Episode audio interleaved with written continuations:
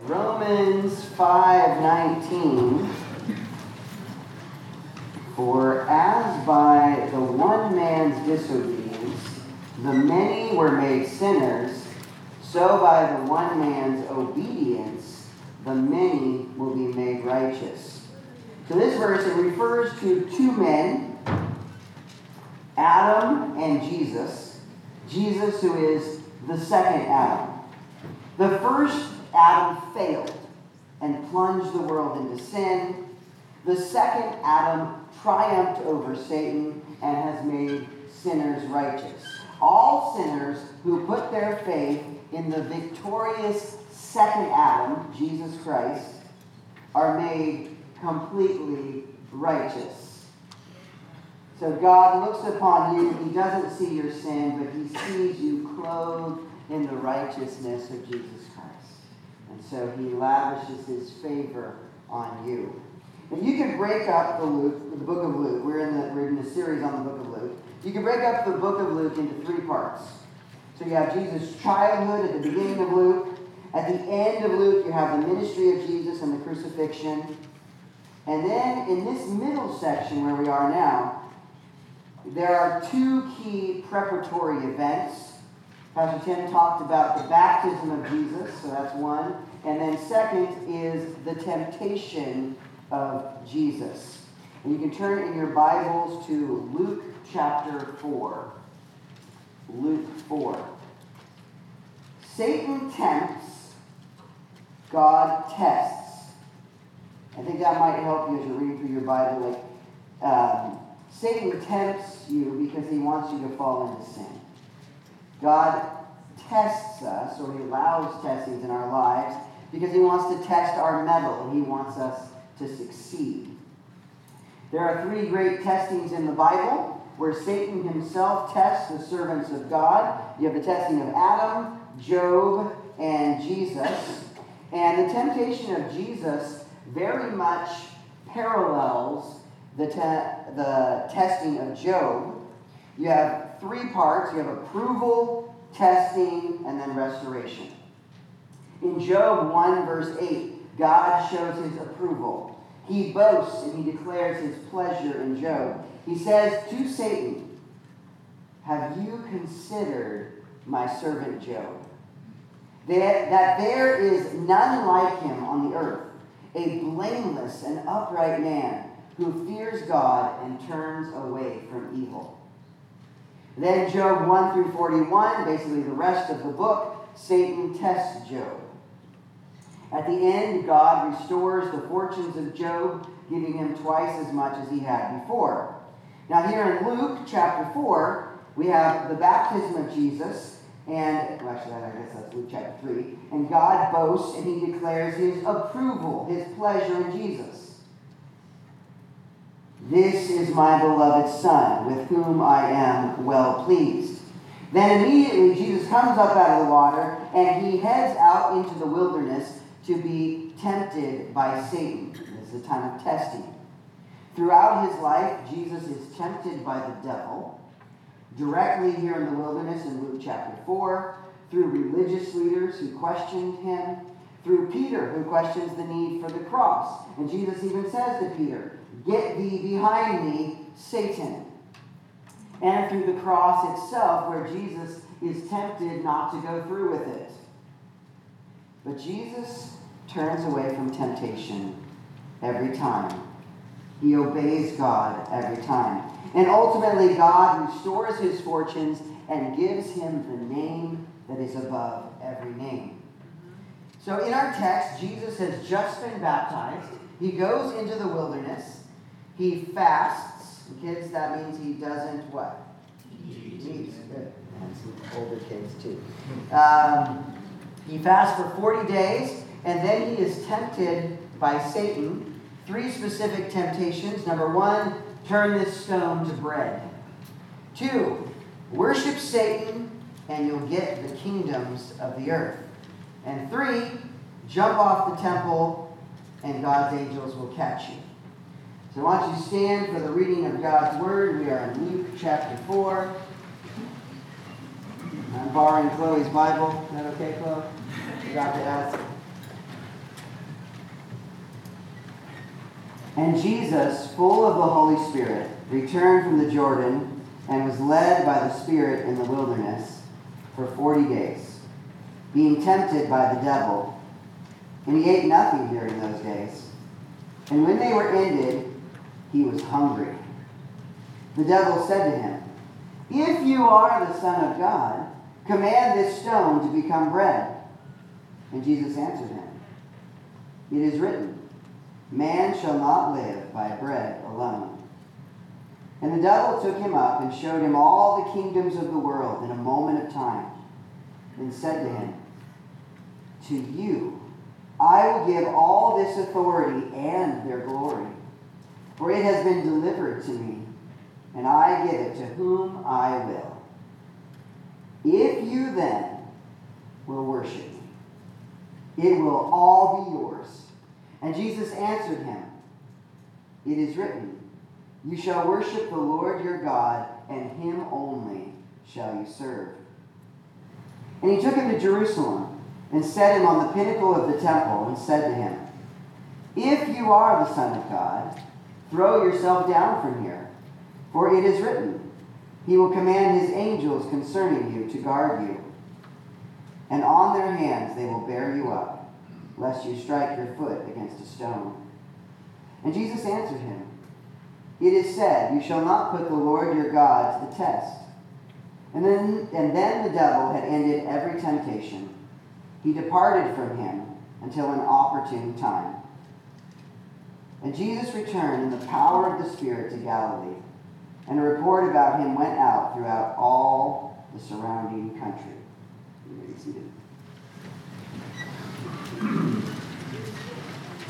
Heavenly Father, I pray that you bless the reading of your word. I pray that, like we sang, that your anointing would be on me, that I might preach your word truthfully under the power of your Holy Spirit. That you might open our hearts to receive from you this morning in Jesus' name. So Jesus goes straight from being baptized in the Jordan into the wilderness to be tested. Verse 1 And Jesus, full of the Holy Spirit, returned from the Jordan and was led by the Spirit in the wilderness. So Jesus baptized to begin his ministry, then he then full of the then he's full of the Holy Spirit. And if Jesus needed the Holy Spirit to be effective in ministry, you better believe that we desperately need the Holy Spirit if we are going to make a difference for the kingdom of God.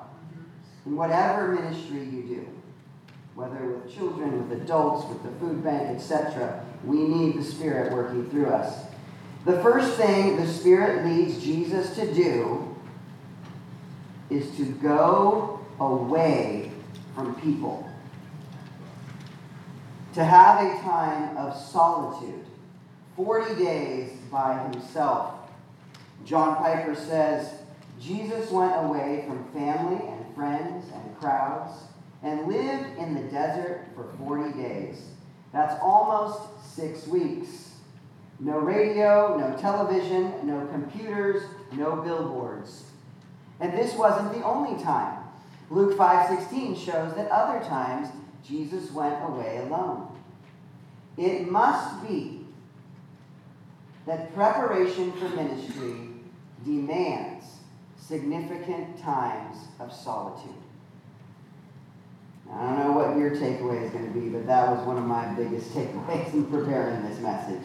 It must be that preparation for ministry demands significant times of solitude. We simply can't maintain a radical God centeredness under an unbroken barrage of human interaction. The depth and value of what you bring in your heart to other people will depend on what you do with your solitude. Time alone is so important. It's critical if we want to do great things for God. Because otherwise, we are just filling our calendars with activity. Back to verse 1. And Jesus, full of the Holy Spirit, returned from the Jordan and was led by the Spirit in the wilderness for 40 days, being tempted by the devil. And he ate nothing during those days. And when they were ended, he was hungry. So he returns from the Jordan, right after being baptized. He goes straight away to be tempted, from approval to testing. From his place of honor and recognition, he goes right away to face testing that will prove his mettle, that will prove his worthiness to be the one with whom the Father is well pleased. He's full of the Spirit as he's led into testing and temptation.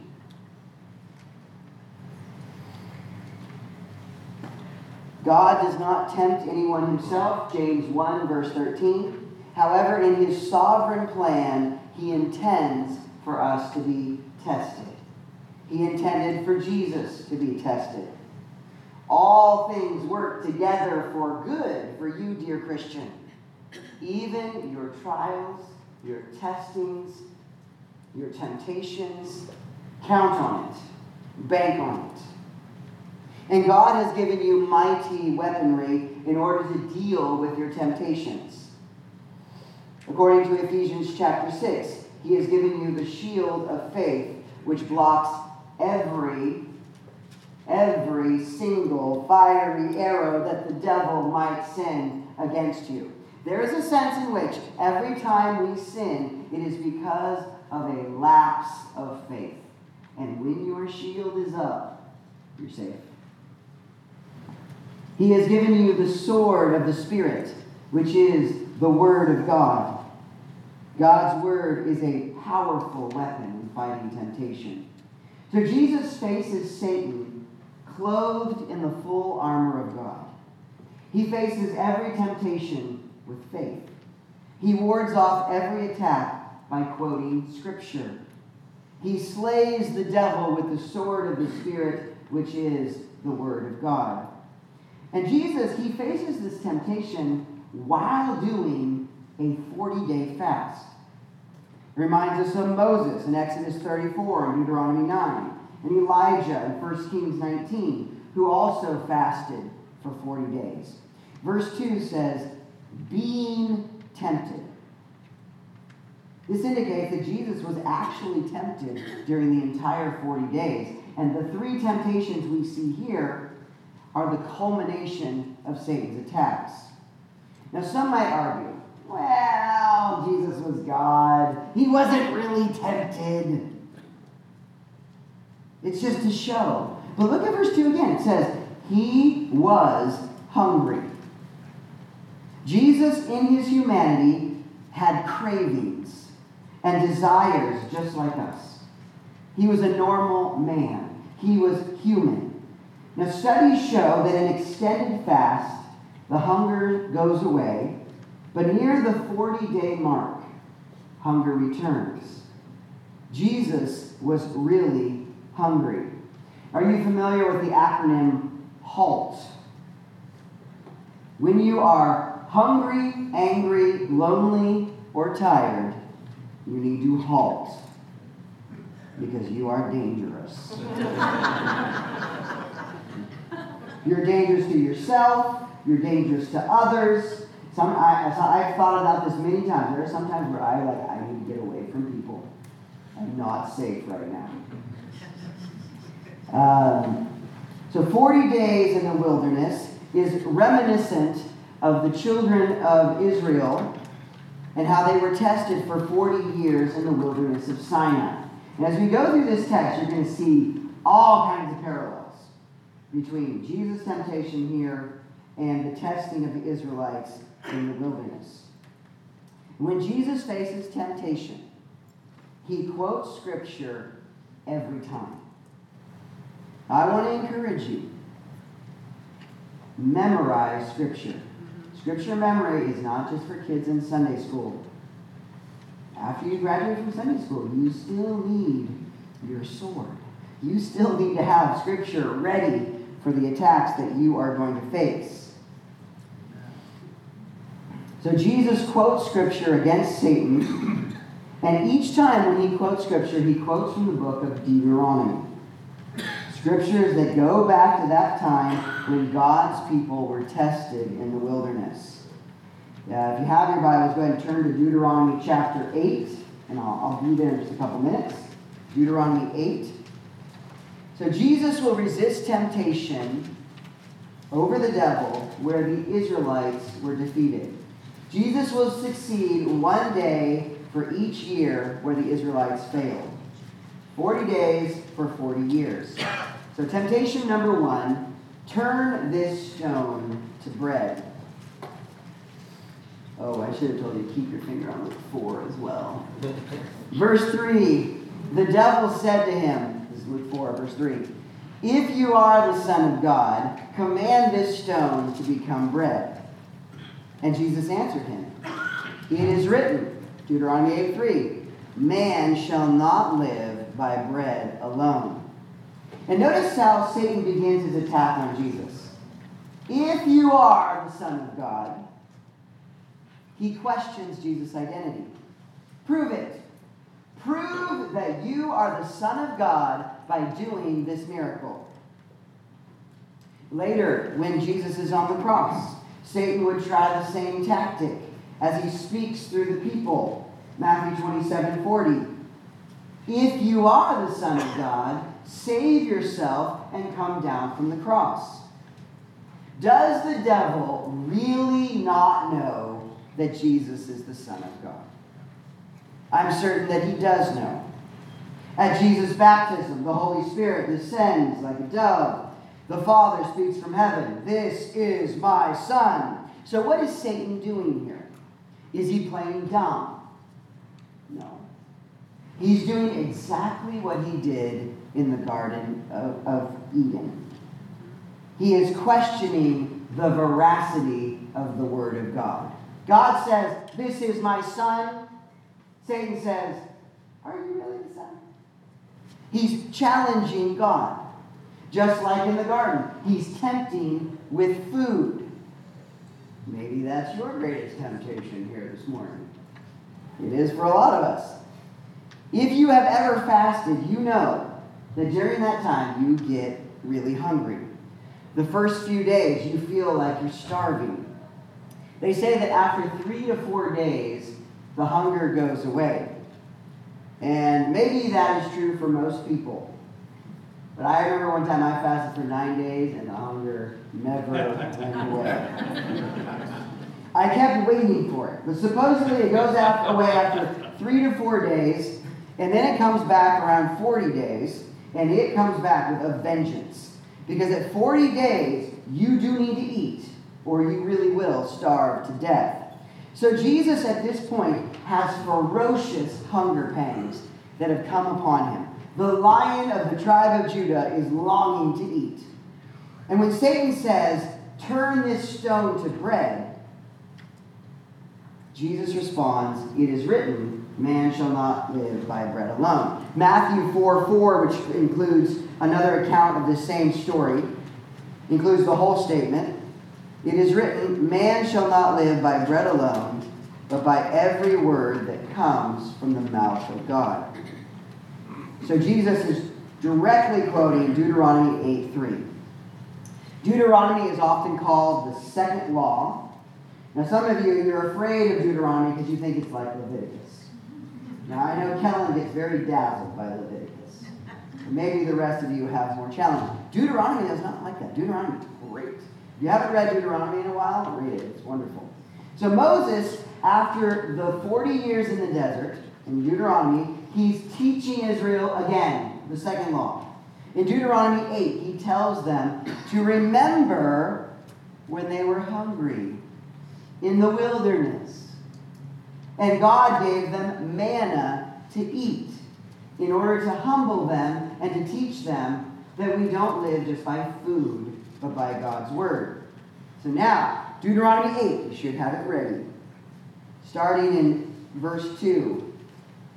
You shall remember the whole way that the Lord your God has led you these 40 years in the wilderness, that he might humble you, testing you to know what was in your heart, whether you would keep his commandments or not.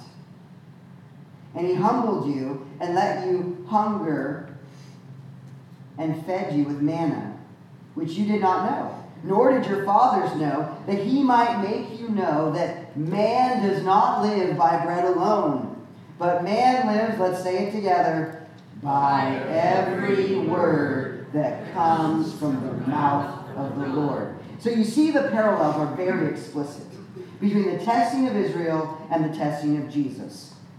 So they're both being tested, they're both in the wilderness. 40 years, 40 days, hunger is involved, bread is involved. The question for both of them is this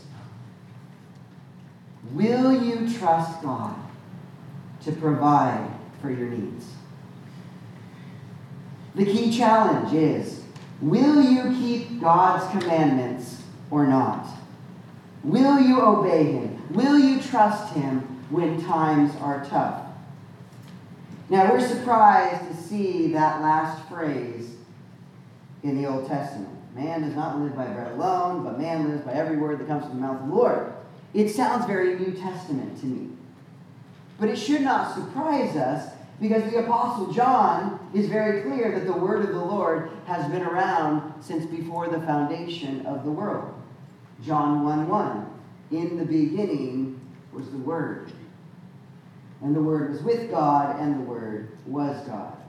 So, yes, we need bread to live. We need food for our physical bodies to stay alive. But true life, eternal life, comes from the Word of God. It comes from Jesus, who calls himself the bread of life. When you get hangry, more than physical food, you need spiritual food. You need Jesus. You need the bread of life. You need the scriptures. They are your meat, they are your food, they are your bread. Next, Satan tempts Jesus to gain power through illegitimate means, through a manner that avoids ending up on a cross.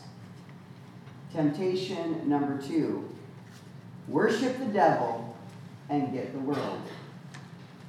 So back to Luke chapter 4, beginning in verse 5. And the devil took him up and showed him all the kingdoms of the world in a moment of time, and said to him, To you I will give all this authority and their glory, for it has been delivered to me. And I give it to whom I will. If you then will worship me, it will all be yours. So the devil takes Jesus on a field trip. They ascend up. Now, I wasn't sure if they were levitating or climbing a mountain, but I checked Matthew. The Matthew version, it says they climbed a mountain. So no floating going on. and from that vantage point, Jesus can look out west toward Europe and the Roman Empire. He sees south towards Africa and east toward Asia.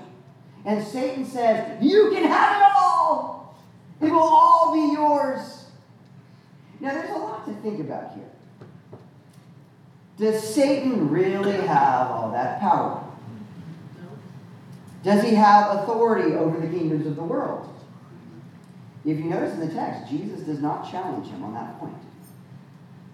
But let, us, for argument's sake, let's say he did have that power. Was he really willing to give those kingdoms up to Jesus?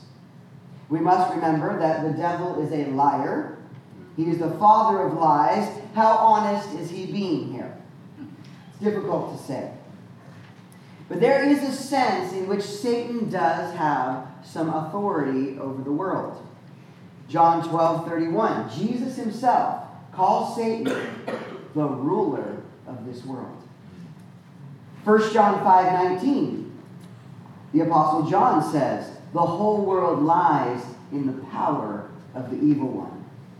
So there is a sense in which the devil has power over the world. However, Psalm 24, verse 1 says, The earth is the Lord's and the fullness thereof, the world and those who dwell therein. Daniel 4:17 And I think this is the verse that Satan was alluding to when he said, uh, For it had, verse 6, it has been delivered to me. He was alluding to Daniel 4.17. The Most High rules the kingdom of men and gives it to whom he will. God gave Satan authority over this world. I don't know if that fits in your theology, but it's in your Bible. So, any authority that Satan might have would have had to have been given to him by God.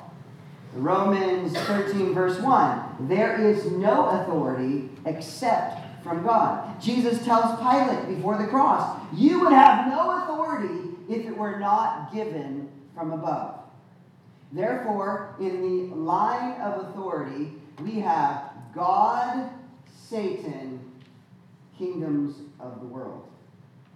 So, yes, Satan has authority, but only under God. Satan is God's little devil. His authority is limited by the one who has all authority. So, if Satan gets God to worship him, if Satan gets God the Son, Jesus Christ, to worship him, the only thing that changes in the line of authority is that the second position moves up to the first position.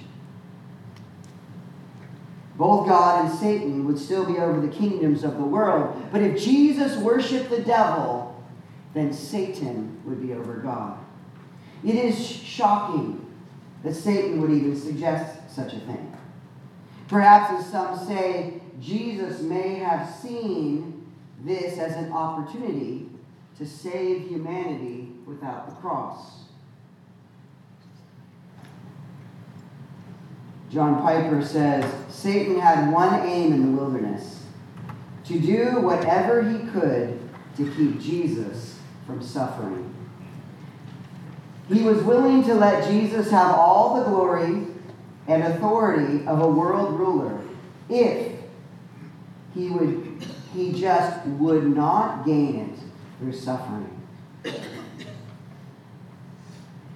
He was eager to let Jesus use his divine power if he would just use it to relieve his suffering. He was willing to let all the worshippers in Jerusalem see and acknowledge his divine sonship if only the angels of God would keep Jesus from suffering. Now, I don't think for a moment that Jesus was going to give in to that temptation. But we do all the time. We are always trying to escape suffering. We'll be stern with our wives or harsh with our kids just to gain a little peace and quiet. How far will you go to avoid suffering? Did it ever occur to you that God uses suffering for good in many ways in our lives? And maybe this suffering that you're going through right now, God intends for good. Would you grant that? Maybe. Romans 8 28, if you know me, you know I'm not going to leave that. Romans 8 28, guaranteed. If you are a follower of Christ, the suffering you are going through right now is intended for your good. Jesus' suffering on the cross meant salvation for the world. Yes, God does use suffering to accomplish incredible good in our lives. I said, I don't think Jesus is really tempted by this. I think Satan just throws it out for shock value. This temptation is nothing less than a temptation to break the first and the second of the Ten Commandments. Number one, have no other gods before me. Number two, don't worship anything or anyone else. And if God the Son puts Satan before God the Father, if Jesus bows the knee, if you have God worshiping Satan, then you do truly have a universe that is on its head. And Jesus recognizes the absurdity of Satan's request. Look at verse 8. He, Jesus responds, It is written, You shall worship the Lord your God, and him only shall you serve. Worship and serve. Now, Jesus may be alluding to Exodus chapter 20, Deuteronomy chapter 6, 1 Samuel chapter 7, all scriptures that connect worship and service. Do you realize that worshiping God and serving God are connected? If you're not serving Him, then you're not truly worshiping Him. You're just giving lip service. The context of the Deuteronomy 6 passage includes what's called the Shema. From the first word of Deuteronomy 6 4, Shema is the Hebrew word for hear. So, verse 4 Hear, O Israel, the Lord our God, the Lord is one. Not multiple gods, we're not Hindus, one God. Verse 5 You shall love the Lord your God with all your heart, and with all your soul, and with all your might. To worship Satan would have been a transgression of the greatest commandment to love God with all your heart. Another thing to note here Satan is offering Jesus earthly kingdoms, the kingdoms of this world. But Jesus was on a mission to establish a heavenly kingdom. He made that very clear to Pilate, I believe. In John 18 36, he says, My kingdom is not of this world. Temptation number three test God by jumping off the temple, and you'll be famous. So, next, Satan actually seems to be trying to help Jesus here. He's like, Jesus, let's do a grand opening for your ministry.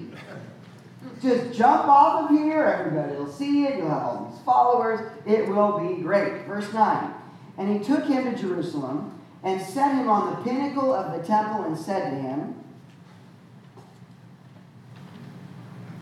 the pinnacle of the temple there, said to him, If you are the Son of God, here we go again, if you are the Son of God, throw yourself down from here, for it is written, He will command His angels. Notice now, Satan says, It is written. Satan's quoting Scripture. He will command His angels concerning you to guard you, and on their hands they will bear you up, lest you strike your foot against a stone. So Jesus has been throwing scripture in Satan's face at every turn. Now Satan decides to fight fire with fire. One preacher did a whole sermon just on this part of the passage, and he titled his sermon, It's Scripture, so jump.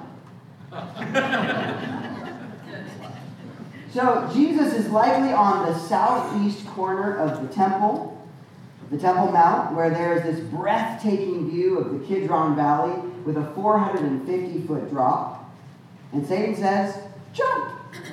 God will send his angels to catch you. Everyone will see, and they will start following you. Make a spectacle of yourself. Because that's what you're here for, isn't it? And Satan quotes from Psalm 91, verses 11 through 12. Or he might have been quoting from the Josh Groban song on eagle's wings. Remember that? and he will raise you up on eagle's wings, bear you on the breath of dawn, make you to shine like the sun, and hold you in the palm of his hand. So Satan is quoting this verse, or the song, and, and Psalm 91. And according to Psalm 91, what is it that is going to cause the Lord to catch you? To cause the Lord and his angels to do this for you. Psalm 91, verse 9 says, Because you have made the Lord your dwelling place. If you fall, he will bear you up. You won't get hurt by the lion or the serpent. So the psalmist is not encouraging people to presumptuously engage in dangerous, life threatening behavior, but rather he is speaking of the protection that God offers to those who put their trust in him. It would be very foolish to jump into the lion's cage at the zoo. But Daniel gets thrown in the lion's den, and the cats do him no harm. It would be very foolish to get involved in snake handling services. But Paul gets bit by a poisonous snake and he survives. Similarly, it would be very foolish for Jesus to just jump off the temple. But if he were to slip and fall, God's angels would bear him up. Now, sometimes worldly people engage in dangerous, life threatening behaviors in some kind of a foolish test of God. They say, if God stops me, or if God saves me, then I'll know He's real. I say, if God doesn't save you, then you'll know very quickly He is real. William Hendriksen, he says, this is kind of a long quote, but I thought it was really good, so I'm going to show it. Uh, daily life all around us affords abundant illustrations of false confidence, similar to that which the devil urged Jesus to exercise. A per- person will earnestly beseech the Lord to bestow on him the blessing of health. God, please make me healthy. But he'll neglect eating right, exercise, sleep. He neglects to observe the rules of health while praying for health. Or he will ask God to save his soul. God, save me, please. However, he neglects to use the means of grace, such as the study of Scripture, church attendance, the sacraments, living a life for the benefit and of others to the glory of God. Again, someone will plead with the Lord for the spiritual as well as physical welfare of his children. God, save my children, help them to get on the right track. But he himself neglects to bring them up in the way of the Lord. A church member, true story, who had been admonished or rebuked because at a circus he had eagerly rushed into a corrupt sideshow, defended himself by saying, I cannot deny that I went in there. But while I was there, I was constantly praying. Turn my, my eyes away from beholding vanity. Turn my eyes. How about just getting out of it? You shall not put the Lord your God to the test, is the answer to all of this. To all of this foolishness. Satan says, the Bible says he'll catch you. So just jump, Jesus. Verse 12.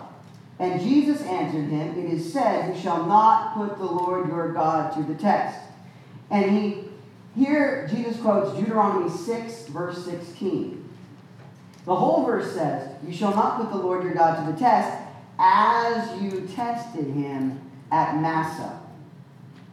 Remember Massah? The Israelites left Egypt.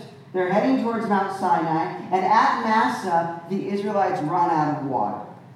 They gripe and they complain against Mo- Moses and against God. Have you let us here to die? They make their accusation. In their little court of law, they set up God as the accused. As prosecuting attorneys, they make their case against him. Their case is simple God, you have not provided for us. We can't trust you. They question Is the Lord among us or not? And God plays along with their foolishness. God takes the stand. He faces his accusers. He says in Exodus 17 6, Behold, I will stand before you there on the rock at Horeb, and you shall strike the rock, and water shall come out of it, and the people will drink. The message is simple You are the sinful ones, but I will take the blows so that you can drink. This is reminiscent of Zechariah and Ezekiel, where living water flows from the throne of God. It is reminiscent of Jesus on the final day of the Feast of Tabernacles in John 7 37, where he says in front of all the people, If anyone thirsts, let him come to me and drink. This is reminiscent of Jesus speaking to the woman at the well and offering her living water. In 1 Corinthians 10:4, Paul says about Massah, he says, the rock was Christ. At the end of Jesus' life, just like in Exodus 17 at Massah, once more Jesus takes the stand. Jesus faces his accusers. He makes no defense. Ultimately, he is crucified. He is struck, just like the rock. He is pierced, and water flows out. It is a sinful thing to put God on the stand to doubt his word, to make accusations against your creator. Satan in the garden, he says to Eve, Hath God said? He questions the truthfulness of God. And Eve and Adam, they entertain these accusations against their creator. They passively listen while Satan puts God to the test. In Luke 4, Jesus in the wilderness, he will have none of it. He will not passively listen when the devil puts God to the test. And so Jesus takes Satan all the way back to that day in the wilderness where Israel learned not to doubt their God. And he says, No, no, no, no. You shall not put the Lord your God to the test. James 4, verse 7 says, Resist the devil, and he will flee. Jesus resists at every point, and the devil takes off. Why is Satan having a heyday in your home? Have you resisted?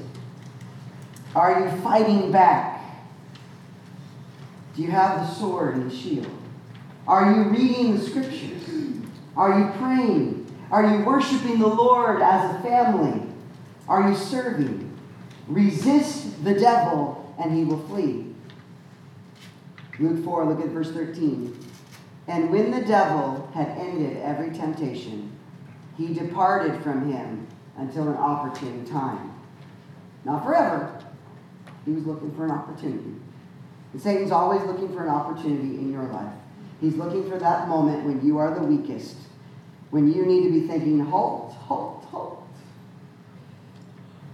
Maybe the Jehovah's Witnesses have stopped knocking at your door, but Satan will not. He will flee for a time. He goes off to regroup, to rethink his strategy, to look for an opportune time. But ultimately, his goal is to return and destroy you. Resist and resist and keep on resisting every day take up the whole armor of God. It's interesting to compare and contrast the temptation of Jesus to the temptation of Adam. So the first Adam and the second Adam. So Adam is in the garden. Jesus is in the wilderness. Adam had Eve. Jesus had no one. Although he was full of the Holy Spirit. Adam was in a whole garden full of food. Jesus had no food. He'd been fasting for 40 days. Adam has one temptation. Jesus has 40 days of temptation plus these three final temptations. Adam is promised knowledge. Jesus is promised food, authority, and fame. Adam faces one measly temptation. And just like us, he just dives right in. Jesus faces 40 days of fierce attacks and these three final temptations, and Jesus resists the devil at every point. Jesus spent his life acquiring a record of righteousness, a record that could be imputed to us, Amen. credited to us. He came as the second Adam on a mission to succeed where the first Adam had failed. Romans 5:19, and I want to end where I began. For as by the one man's disobedience the many were made sinners, so by the one man's disobedience the many will be made righteous. Why don't you stand and let's pray. Heavenly Father, I pray that you would help us to halt when we're hungry, angry, lonely, or tired. Help us to find that place of solitude, that time alone with you, where we can get filled up, where we can get energized, where we can get our marching orders so we are ready to face the battles of the day. I pray that you give us faith to believe that our suffering is for good. Help us to stand in times of suffering, to trust you. Lord, we grow weary in these days where Satan has power in the world. We thank you that he is a defeated foe. You will cast him into the lake of fire. And we will ultimately be free of him. We will shake the dust from our feet and wipe our hands and walk away to be tempted by him no more. Lord, remind us to resist the devil. And Lord, I, I sense that maybe there's some here today that have given up the fight.